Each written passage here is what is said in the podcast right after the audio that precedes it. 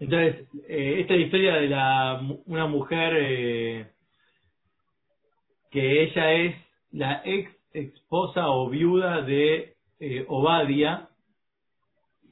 El tipo había pedido préstamos, específicamente préstamos al rey de la época que era eh, Jeroban o algo así, o algo así. Eh, creo que es el hijo del rey Ahab. La cuestión de que el rey le cobró intereses, cosa que no se puede, y quedó endeudado tanto, tanto, tanto que cuando murió, o sea, el rey estaba dispuesto incluso a llevarse a sus hijos como, como parte del pago. Entonces, en esta situación se encuentra esta viuda, que ella es de las mujeres que eran hijas de los profetas, y ella, la historia completa es que ella clama como 265 veces, tipo llora, pide eh, auxilio, socorro, no hay nadie que la ayude, y hasta que le recomiendan de que vaya a ver a Elilla. Y esta historia comienza acá, en el momento que ella encuentra, digamos, a quién contactar, ¿no? Eh, acá dice, va directo al grano, la historia, digamos, en pocas palabras es que le pide a Elilla ayuda, que se quieren llevar a sus hijos, y Elilla le trae toda una propuesta que ahora vamos a ver. Bueno, pero desde la, la visión jasídica, ya el Alterrebe nos aclara que no estamos hablando de una mujer real, estamos hablando de cada uno de nosotros, es el alma. Ahora, lo interesante de esto, que es eh, la relación que tiene esta Psará, una mujer pidiendo socorro de que la ayuden, de que se están llevando a sus hijos. Solamente esta parte del pedido, ¿por qué se lee esta Psará en, en la para allá, ¿sí? en la que estamos, Bayerá? Digamos, las Aftarot son para poder reconocer en qué para allá estás, ¿sí? Eh, pero con otra historia. Se tiene que haber un paralelismo. Y es todo una, un análisis que se hace de esto. Lo interesante de esto es que ahora vamos a ver, al ser que esta mujer se refiere al alma de todos nosotros, y Abraham, que es el protagonista de nuestra para allá, él logró en su servicio a Dios llegar al nivel de visión. ¿Qué significa el nivel de visión? Que vos podés llegar a entender, viste, lo que Dios quiere de vos, tu propósito en la vida. Eh, hay muchas maneras de conectarte con Hashem a nivel práctico. Él pasó por todo eso, a nivel filosófico, a nivel emocional, etcétera, etcétera, etcétera. Pero eh, llegar al nivel visual es algo que tiene que ver con el portal 50. el portal 50 eh, es algo que no accede, no accede nadie, es decir, uno puede llegar hasta el portal 49 del entendimiento, pero el portal 50 significaría como el estado de visión. Esa es eh, la idea. Eh, entonces, al acceder a Abraham a ese portal, quiere decir que nos abrió la puerta a todos a acceder a ese portal, y el portal está accesible en dónde? En nuestra alma.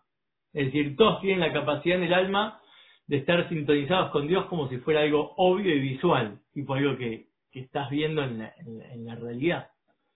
Entonces, eh, ¿por qué tiene que ver esto? Porque acá estamos hablando del alma, el alma se queja, el alma tiene un problema, y que hay que resolver. Y está hablando el alma precisamente una mujer. ¿Qué significa Ishahat?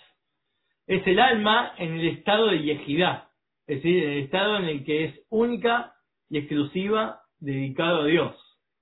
El alma que no eh, pasa por una especie de cambio o transformación, adulteramiento eh, en, el paso por este mundo físico.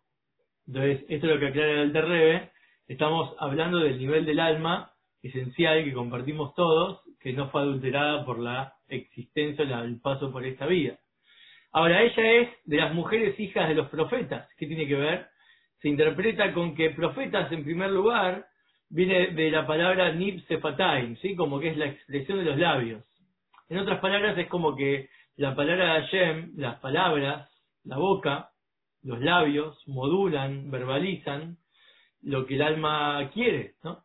la boca es como una especie de expresión verbalizada de lo que uno está sintiendo o teniendo adentro. Entonces, al ser hija significa receptora. Y al ser hija de los profetas significa de la expresión de los labios. Es la receptora de la palabra de Dios. El alma está sintonizada, es un receptor, un recipiente receptor de las captaciones y revelaciones divinas.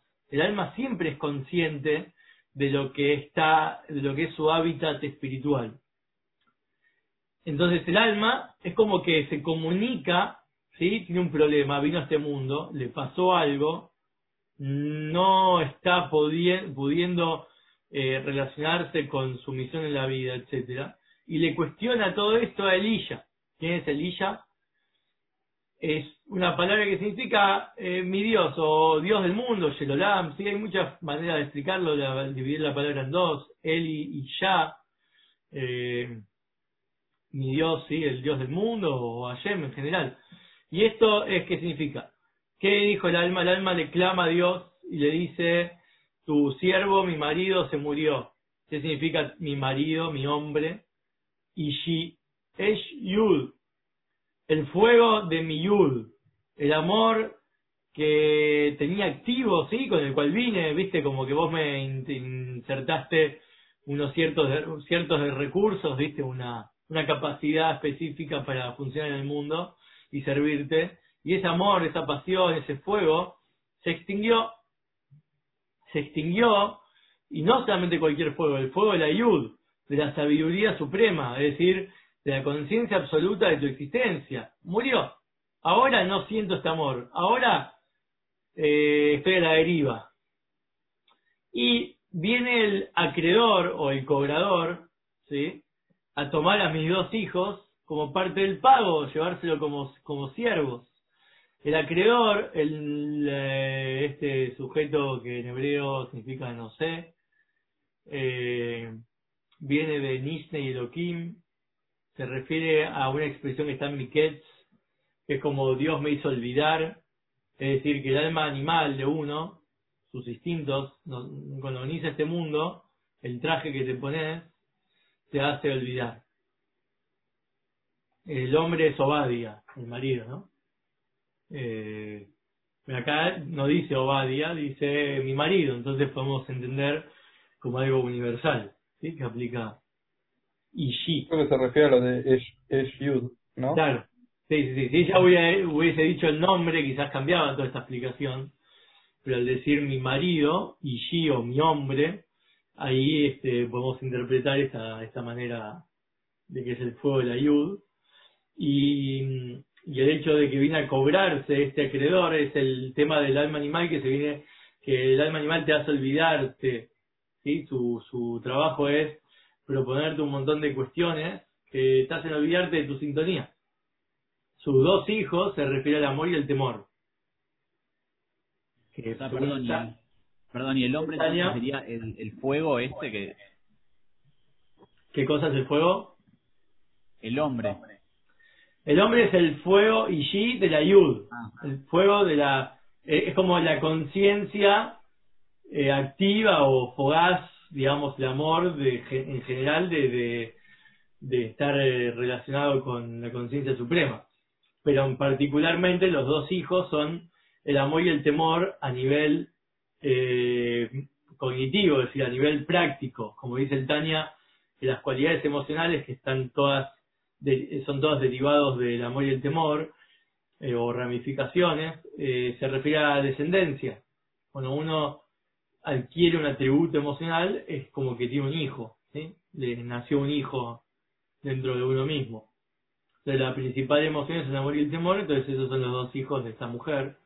Entonces el, el, el, el olvido, este alma animal, vino a tomar al amor y al temor como esclavos, es decir, vino a hacer que el amor y el temor a Dios eh, estén, no es que los mata, estén, pero no a Dios, que sirvan a fuerzas extrañas, es decir, uno, el amor y el temor es el mismo, es decir, vos tenés el amor y el temor, que vos podés temer, por ejemplo, cosas que no son Torah, como uno teme la muerte, o uno teme a, ¿viste? a quedarse pobre, o uno teme eh, la crisis, o uno teme a una persona que le quiere hacer daño. Eh, uno siente temor de cosas y también siente amor y aprecio por cosas. El problema es que el amor y el temor fueron dedicados, destinados a funcionar para que sean amor y temor celestial. Cuando el acreedor este, el alma animal, quiere utilizar esos recursos, pero para cuestiones que no tienen que ver con lo divino. Entonces en esto está preocupada el alma. ¿Por qué está preocupada el alma? Porque ella, ella va a seguir viviendo, pero como madre, es decir, ella viene a cumplir una función en este mundo y se va a quedar sin la posibilidad de hacerlo, porque va a perder toda la posibilidad de sintonía funcional con, con, con Dios. Entonces, eh, aparte de que te quiere hacerte olvidar, el alma animal es como que te quiere anular el amor y el temor para que no esté más sintonizado con lo divino, sino que quiere que esté sintonizado con sus, sus propias necesidades. ¿Qué le contestó Elilla? Ahora, esta es la parte que todos, todos nos podemos identificar en el sentido de que todos nos pasa de, alguna manera este síntoma de que uno a veces no siente, no entiende o, se da cuenta que, está yéndose, se está, nada, está perdiendo el control y, o la sintonía o el fuego. Ahora, la respuesta es lo que a nosotros nos va a poder ayudar a entender qué camino tomar cuando pasa esto. Él le dice, ¿qué tenés en tu casa? ¿Qué te queda? Es decir, ¿qué te queda que todavía sirve? ¿Qué fuerzas eh, todavía tenés en tu alma que el alma animal todavía no gobierna? Ella le contesta, no tengo nada, solamente me queda una vasija, viste, así medio a medio llenar de aceite. Obviamente era un aceite que ni siquiera servía para comer. Era un aceite que, según el Midrash, era un aceite para untarte en el cuerpo, no para comer. Entonces como que no servía de mucho este ungento. Este aceite significa que no me queda más nada que eh, la esencia del punto del alma blando, es decir, esto es lo único que me queda, La propia alma. Eh, es decir, acá dice que el aceite puede ser Jojma también. Jojma es un atributo que no solo significa sabiduría, sino también significa anulación. Es la parte que uno se subyuga a Dios, eh, o, se, o se doblega, o baja la cabeza. ¿Por qué se compra el aceite? Porque el aceite siempre flota sobre el resto de los líquidos y entonces, bueno, hay una parte del alma que siempre sobresale y no, no, no se deja asimilar y adulterar. Ahora le dijo, bueno, ¿qué tenés? Esto me queda. Bueno, ¿sabes qué? Te doy un consejo. Andá y pedí prestado recipientes vacíos. Y no escatimes, es decir, pedí a todos tus vecinos todos los recipientes vacíos que tengan. ahí en el Midrash te aclara que por qué no podía usar los recipientes que tenía en su casa. Es decir, ella no tenía vasijas vacías Quizás sí. Ahí dice que sí tenía, pero no podía usar las cosas que, eran propiedad de ella, porque cuando uno ya eh, el, marido había endeudado, se había endeudado, todo lo que pertenecía a la casa de ella ya pertenecía al acreedor. Entonces ella no, tenía, no era dueña ya de nada y tenía que pedir un préstamo nuevamente para lograr este milagro que va a hacer ahora. Entonces no podía hacer cosas suyas y además porque, bueno, a nivel espiritual se había eh, adulterado, ¿sí? Entonces como que es algo que no tiene, algo que ya está impuro, no, no, no hay forma de salvar. Bueno, en este, en este aspecto. Como vasijas, las vasijas creo que costaba mucho, me parece que había que romperlas en el pasado, la vasija de arcilla, No es como hoy en día, viste, que podés cayerizar algún, elemento, viste, con amigbe o con fuego. Hay elementos que no tienen cayerización. Bueno, ella tuvo que pedir prestado recipientes vacíos, que significa, ahora tenemos dos fórmulas. Primera fórmula es que llenar, o sea, pedir prestado recipientes vacíos y llenarlos con el aceite que te queda y obviamente eh, hacerlo todo puertas adentro, que nadie, nadie te vea. Y vas a ver cómo el aceite llena todos esos recipientes y nunca se acaba.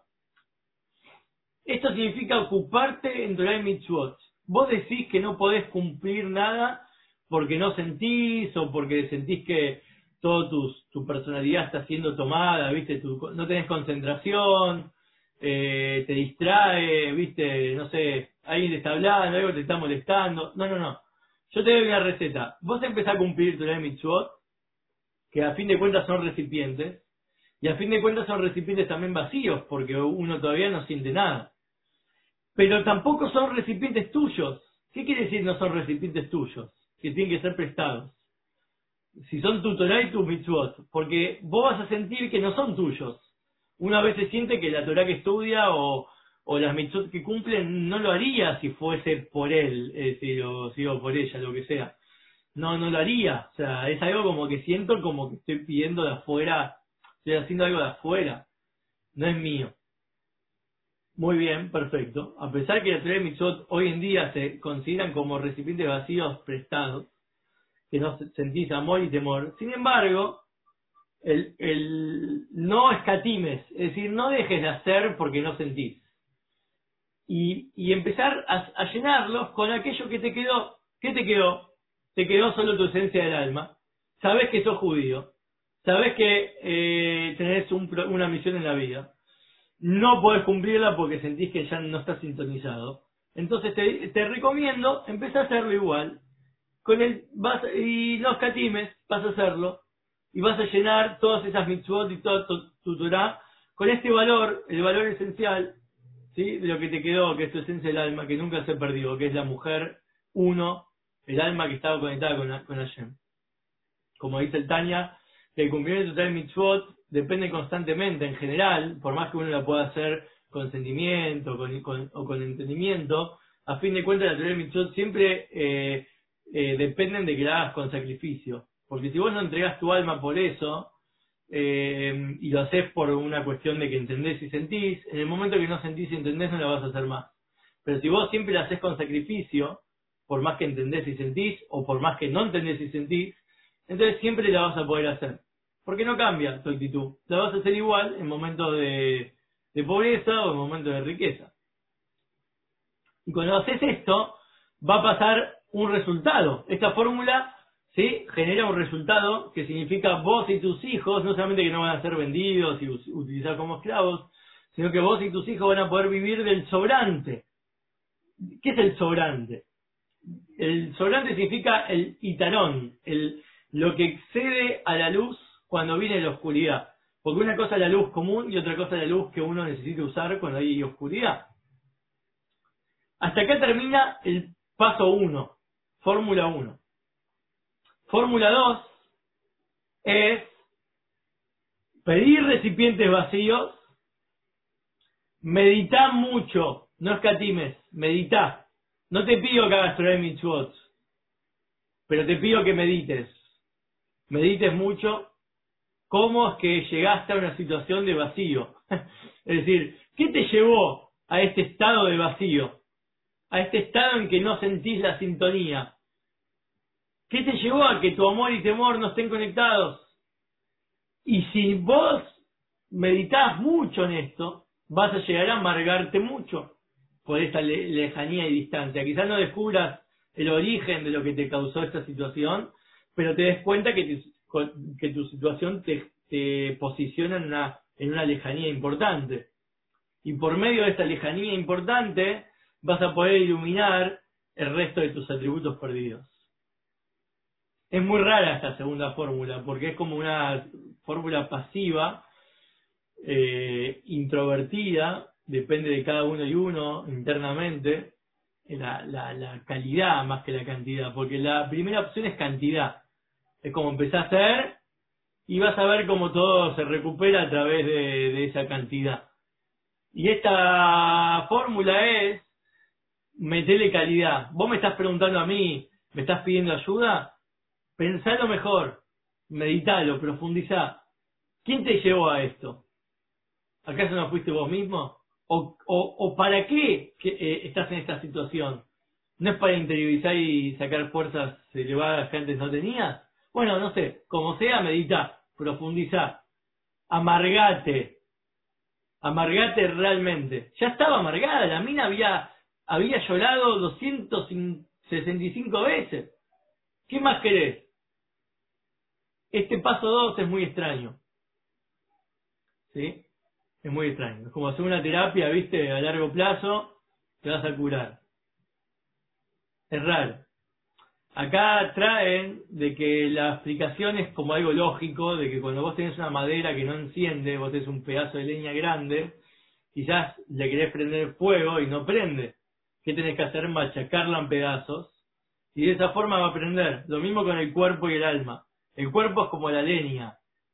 Si el alma es el fuego, si el alma quiere encenderse y perdió el fuego, querés encender tu cuerpo con el alma, entonces empezá a machacar el cuerpo, hacelo sufrir, molestalo, afligite. Eh, es rara, es una explicación muy rara, pero es la fórmula para que encienda. Y más, no solamente va a encender, sino que el amargor, este, eh, también te lleva a un exceso de luz más luz todavía. Porque lo que tenías de luz hasta ahora, evidentemente te llevó a perderlo. ¿Cómo perdiste el amor y el temor? Sí, porque venías cumpliendo tener mitzvot de una, una forma en que te llevó a perderlo. Ahora tenés que cumplir de una forma que no te pueda hacer perder. Y esta fórmula de hacerte amargar y meditar es la clave a largo plazo de que no vuelvas a caer, de que la redención sea completa y no momentánea de que vos y tus hijos vivan del sobrante. Bueno, hasta acá, digamos, son las dos recetas, las dos propuestas, es la situación nada más, ¿sí? Que, que nos pone acá en escena este discurso. Bueno, entonces ahora vamos a analizar no la pregunta y la fórmula, sino cuál es la diferencia entre un camino y el otro, es decir, qué, podés elegir, decir, o hay uno mejor y otro peor, camino A, camino B. Todo tiene que ver con el resultado. Es decir, el resultado de los dos es que va a haber una luz superior a la que había de antes, que es la luz que viene de la oscuridad. Eso es lo que dice, vos y tus hijos van a vivir de ese excedente, de esas obras, y vas a vender literalmente todo ese aceite, ese aceite que llegaste a todos los recipientes, los vendés, te va a alcanzar para pagar tu deuda, obviamente, y te va, vas a poder vivir de todo lo que te queda de sobra. Entonces, como que estas dos actitudes te llevan a eso. Ahora, con respecto a meditar mucho, que es la segunda fórmula, meditar mucho como sos un recipiente vacío, esta es superior a el resultado que se lograría por medio de cumplir tu mitzvot de manera cuantiosa, sin escatimar, a pesar de no tener amor y temor. Es decir, la calidad supera la cantidad. La luz que supera a la luz común es la luz que viene de la oscuridad. Pero la luz que viene de la oscuridad, hay dos tipos de luz que viene de la oscuridad. La luz que viene de la oscuridad existe la típica, que es que cuando se hace de noche no podés hacerte el vivo con una luz común que en el periodo diurno se podría ver, ¿sí?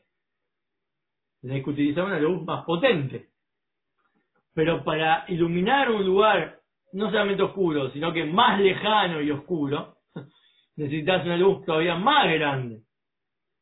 Lo mismo con respecto al efecto que provocaría estos dos tipos de servicio a Dios. Cumplir tu mitzvot de manera que no sentís ni amor ni temor, pero te lleva mucho tu mitzvot, te lleva de vuelta a una luz superior, es que, es verdad, acabas de conectarte con Dios sin necesitar el amor y el temor, entonces es más elevado que el amor y el temor, porque como uno siente, está condicionado a lo que siente. Y el, y el resultado de tu servicio a Dios basado en lo que sentís es subjetivo a cada uno. Si un día te, te sentís bien, lo haces bien. Si te sentís no tan bien, lo vas a hacer no tan bien. Y según el estado de ánimo del momento. En cambio, si vos lo haces por encima de tus sentimientos, como un compromiso, lo vas a hacer de una forma mucho más perseverante y más, más fija, más comprometida que cuando sentís. Esto es algo común.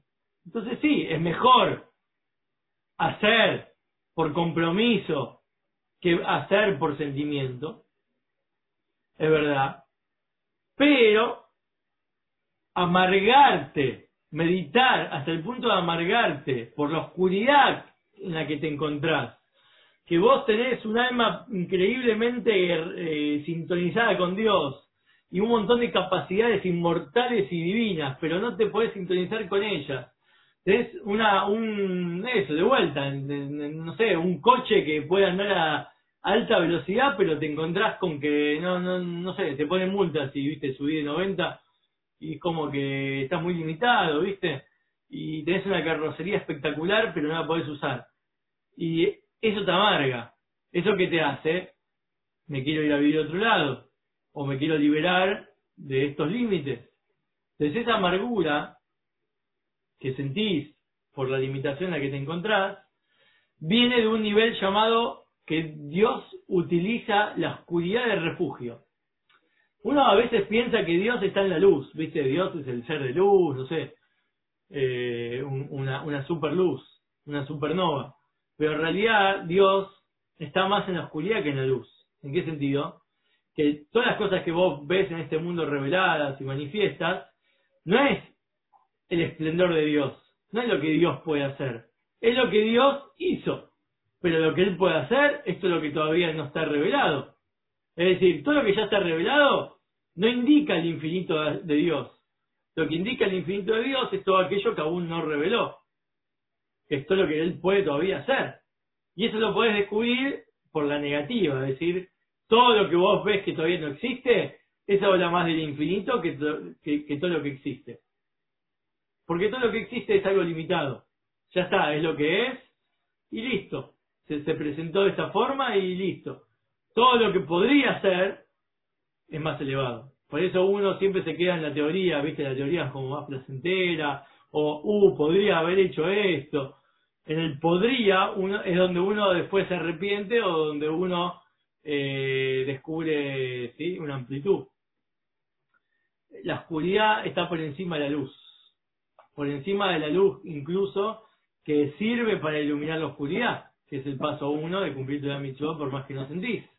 Entonces, el, excedente de luz que viene a través de meditar que vos sos un recipiente vacío, de amargarte de esto, llega a un nivel que se llama la oscuridad por encima de la luz.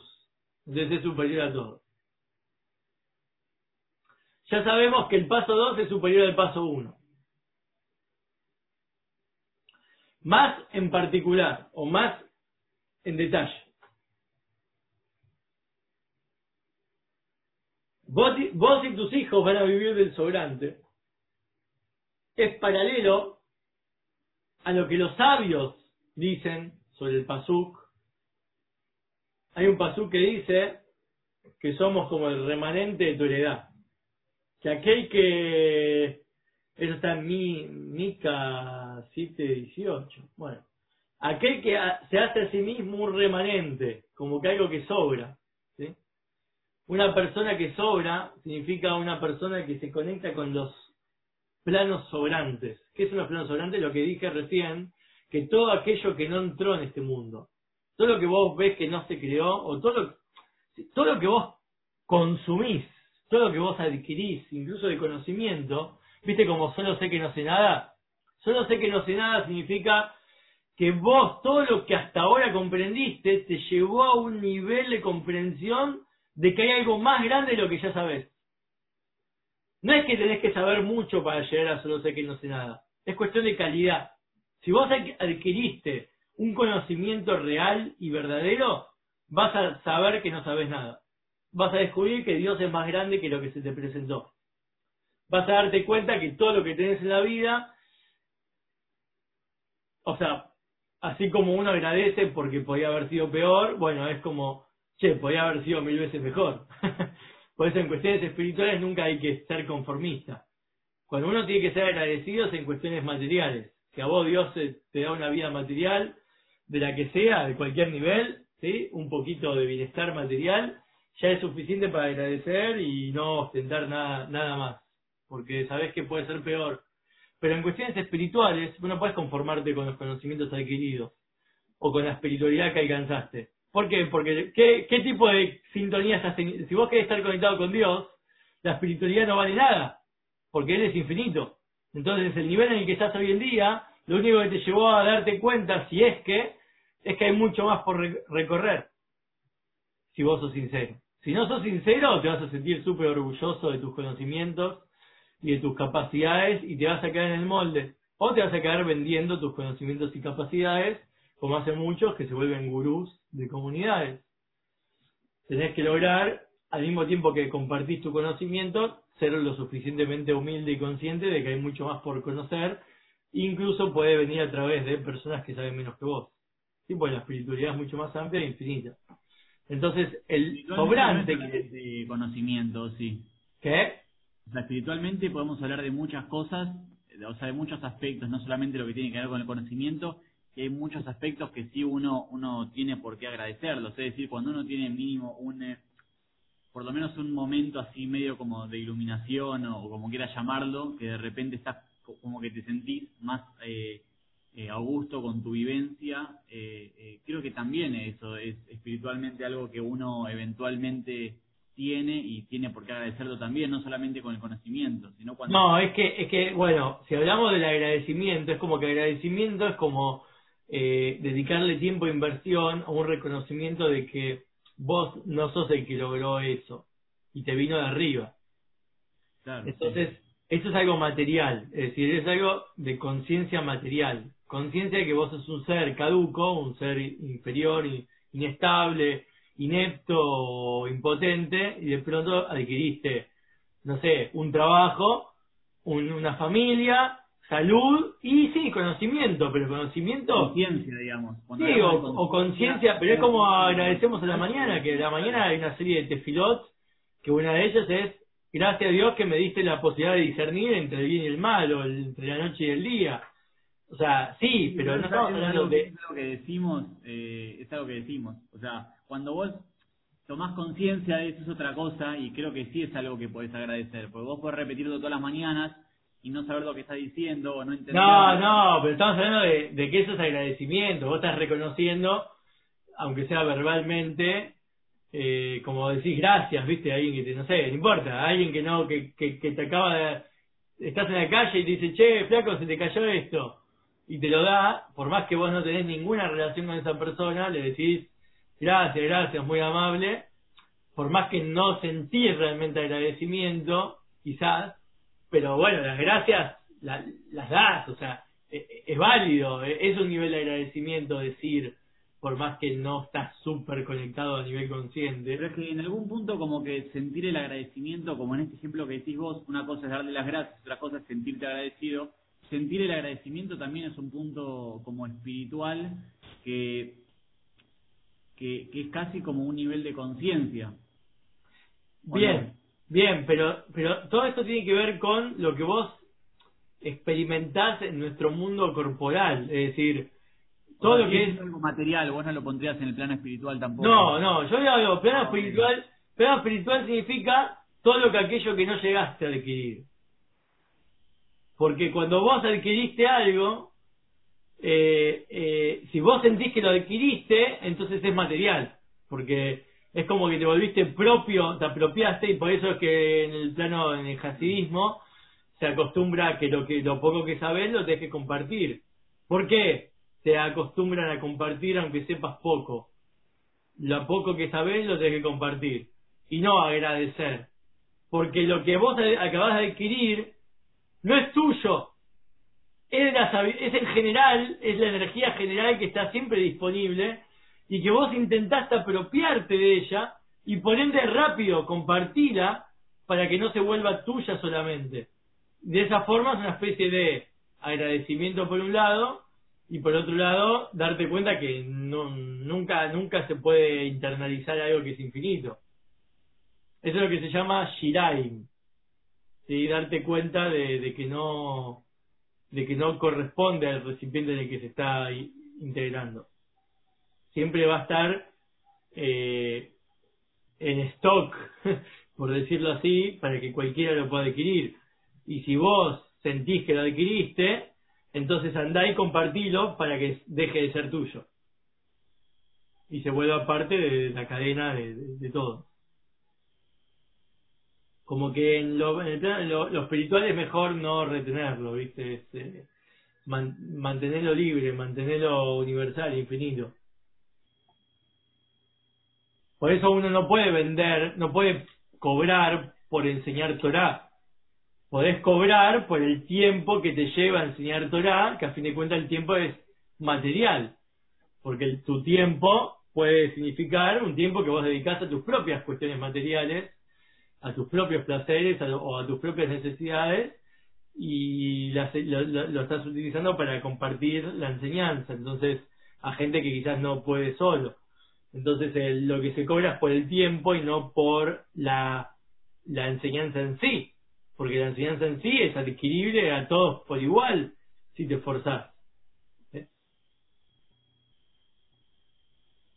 Entonces en este aspecto que, le dice vas a vivir del sobrante, eh, estar conectado con el aspecto este Shirai, que en otras palabras es Makifim, Makifim, por encima del Istalshelut, por encima de una jerarquía paulatina y ordenada, secuencial, de nivel en nivel, porque la luz que viene a través de, un aspecto más internalizado, integrado, asimilado, solo se puede asimilar aquello que eh, se refleja de la verdad, pero no la verdad misma.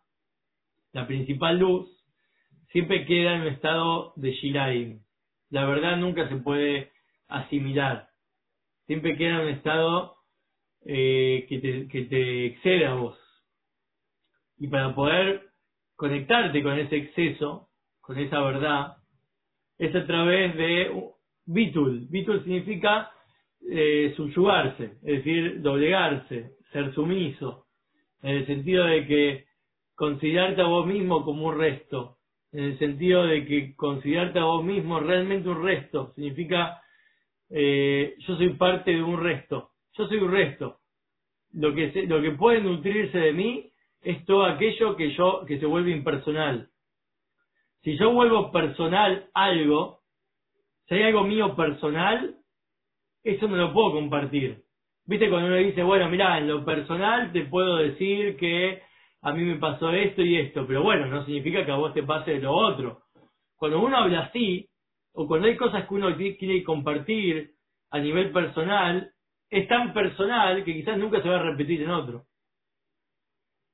En cambio, cuando uno tiene algo que aprendió, lo que uno aprende, si es un tema personal, ya es muy difícil compartirlo. Podés llegar, obviamente podés eh, hablarlo y mucha gente se va a sentir eh, relacionada, identificada y todo, pero lo impersonal es lo que realmente puede cada uno conectarse por igual. En lo personal eh, es muy relativo. Entonces, eh, el vos volverte impersonal te hace adquirir lo que se llama lo impersonal también de Dios. ¿Sí? Lo que no fue asimilable o internalizado en los mundos. Es todo infinito.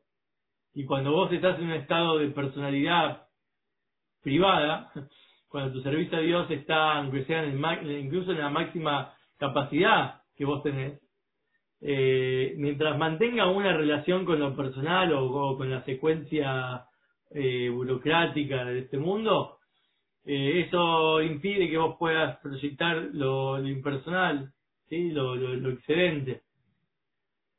Y eso solo con Bitul. Acá eh, aclara que dice el Likutei que vos y tus hijos van a vivir del sobrante hasta la resurrección de los muertos. ¿Qué significa eso? Que todo el excedente o el sobrante, este nivel no internalizable, este nivel universal impersonal, eh, es justamente vivir de la resurrección. ¿Qué es la resurrección? ¿Cómo podés resucitar? ¿Por qué vos, por qué vos morís? Aparentemente morís por tus propias faltas, morís por tus propios pecados, morís por tus propias falencias. Cada uno tiene una muerte diferente, a diferentes edades, por diferentes motivos. Pero la resurrección va a resucitar a todos. ¿Por qué va a resucitar a todos y no va a considerar la individualidad? Porque es impersonal. La resurrección es todo el mundo tiene una, una, un lugar en el mundo venidero. ¿Sí? Como dice Tori Israel tiene un lugar en el mundo venidero. No importa qué hiciste. Es esta idea. En lo impersonal, vos estás conectado con la resurrección. En lo personal, vos estás muerto. Es decir, uno está muerto en lo que ya uno es, pero uno está vivo en lo que todavía a uno le falta por ser, ¿sí? en lo que uno todavía no es. Y esta es la idea de entender las dos cosas que trae, de activamente hacer Torah Mitzvot. Cada uno ahí va a dedicarle la cantidad que, que, que, esté, que esté a su alcance personal. Cantidad es personal, pero calidad tiene que ver con lo impersonal conectarte con algo impersonal. Impersonal, algo universal. La calidad es la misma para todos. Hay un criterio de calidad. Hay calidades. No tiene que ver con la forma en cómo vos aplicás esa calidad. La calidad divina es una sola. La cantidad, bueno, eso depende de cada uno, cómo lo experimente ¿sí? el ritmo que lo experimento o la situación en la que esté. Esto es como si tuviésemos que englobar en pocas palabras el discurso. Acá el discurso eh, termina así, es como que sí, obviamente, pero tiene un cierre en este aspecto, de que la diferencia que hay entre el exceso de luz que provoca el mitzvot cuando no tenés amor y temor sobre el hecho de cumplir por eh, amargarte por todo lo que meditaste y te diste cuenta que, te alejaste de Dios,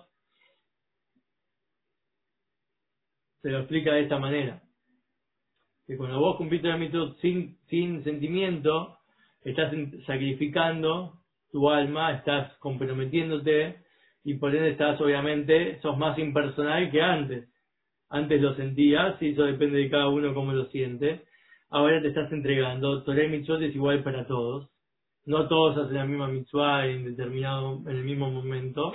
Cada uno según la edad que tiene, el género y, y la situación, ¿sí? Ya sea si te casás o si haces el brit mirá, o si eh, tenés bar mitzvah, depende qué edad, depende qué contexto, es verdad pero a fin de cuentas la mitzvot es una guía que es universal, impersonal para todos. Pero ¿qué más impersonal? ¿Torah mitzvot o amargarte internamente por la lejanía y conectarte con esa esencia del alma superior? Acá dice que el paso 2 es superior porque el paso 1 de Torah mitzvot tiene que ver con una impersonalidad pero una impersonalidad basada en algo que Hashem ya te había pedido que hagas.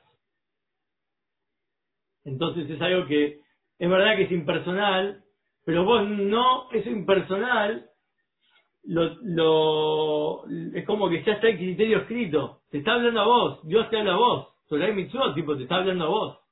A todos por igual, pero vos sabés que sos Bar Mitzvah y tenés que hacer Bar Mitzvah vos sabés que es Shabbat y tenés que hacer lo que dice Shabbat.